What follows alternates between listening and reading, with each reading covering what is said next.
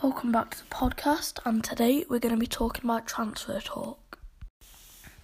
Firstly, um, Bayern Munich's chairman has said that Lewandowski is not for sale after um, talks with Chelsea manager Sarri.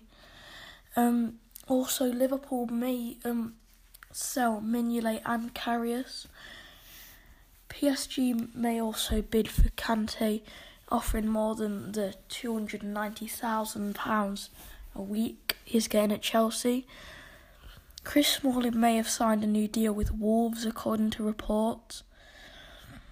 Wolfsburg also want to sign Luke Shaw.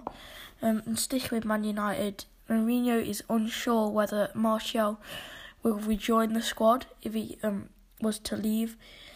I, I would like to see him move to maybe um, Chelsea if Hazard or Willian leave, or maybe Tottenham. Next, um, Everton have signed Digne from Barca for twenty million pounds, and Jack Rodwell is also training at Everton. Uh, personally, I wouldn't like to see Jack Rodwell being signed by a Premier League side because he doesn't deserve it after um, disappearing at Sunderland and still being paid fifty thousand a week. And finally, Inter Milan are looking to sign Modric, who won the Golden Ball at the World Cup and led his team to a World Cup final. Now I'm going to be talking about why I think Liverpool can win the league. Um, firstly, I think the signings of um, Keita and Fabinho were very good because they're very young and want to win. Um, and like unlike Milner and Henderson, like they're aggressive and want to win instead of being like more slow. Uh, Shaqiri is also a very good side, signing because he is um, quick and aggressive and wants to win as um, he showed against Man U when he did that bicycle kick. Also, Alisson was a brilliant signing.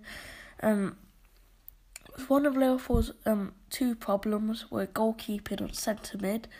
Um, so with uh, Keita and Fabinho, they've sorted out the centre mid, and with um, Alisson, they've sorted out their goalkeeper as well. So I think that's very good. And when Liverpool sold Suarez, Sterling, and Coutinho, they made two hundred and nineteen million pounds off of it. And out of all these signings this season, one hundred seventy-six point nine five million they've spent and that leaves them with 42 million left, and they and they bought Salah for 37 million. So they still haven't lost any money. And I think if Keita pushes up and Fabinho stays back a bit and covers centre back as well, with Liverpool's front three, I think that would look brilliant. And Klopp could also play Shaqiri like centre attacking mid with Keita. Um, if Fabinho with Fabinho in centre defensive mid. Um, unless Shaqiri won't have a role at the club because um, Salah and Mane have already sorted out the wings because they're amazing. Um, Alisson um, is also um, very good signing because the defence does actually look very solid now with Van Dijk and Lovren in the centre back and Robertson and Arnold um, like wing backs.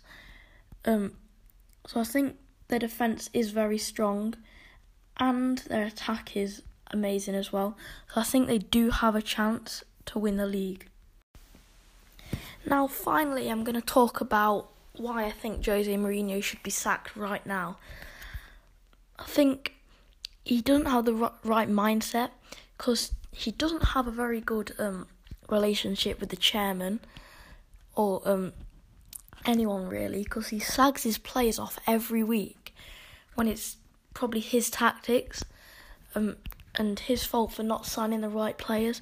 Because yeah, he does have a lot of money, yeah, and yeah, he does sign a lot of um, good players, but just they're not right for his squad. Um, and I think when you're demoralising the players every week and they don't want to play for you, it's going to be very miserable, and you're going to lose every week. And when he's moaning about not being able to spend enough money, they're one of the richest clubs in the world, and they've already spent a lot over the last few years. on Jose Mourinho to make him happy, and he's not performed. So I think he should be sacked. Like he's not really putting out the results, and just he. I'm pretty sure he just makes everyone miserable at the club. Like yeah, he probably is a nice person, but when like he does have to get a job done, and yeah, he probably does it to an extent, but he's not really making Man United that world class team that it needs to be. Um, that it was under Alex Ferguson, and um, he hasn't really won anything apart from the irrelevant Carabao Cup, which is Mickey Mouse, to be honest. And also carried on about Jose Mourinho. What will happen is exactly the same at Chelsea. He'll he just won't. Perf- just nothing will happen at the start of the season. They'll fall like miles down the league, then they'll build up, and then he'll get sacked and go to another club and do exactly the same thing. Because unless he wins something, it's not. It's not going to be good for him, and um, yeah, he did come second in the league last year, but Liverpool and Tottenham weren't really fighting against them to um, really like push Man City. Um, so I think this season it will be way more difficult because um, Tottenham are going to be fighting again with the new stadium and stuff. Um, and Liverpool are looking amazing. So, and with and Chelsea with a new manager as well and new signings, unless Man United get their get act together, it's, it's not looking good. Because in that um friendly tournament, when they lost four one to Liverpool, oh yeah, it's only a friendly. When they beat Real Madrid one 0 yes, um, this is a very good result. Yeah, um, it means everything. It means we're the best club in the world. Obviously not. Um, so I think Jose Mourinho is just not the right man for the job, and it will go downhill this season.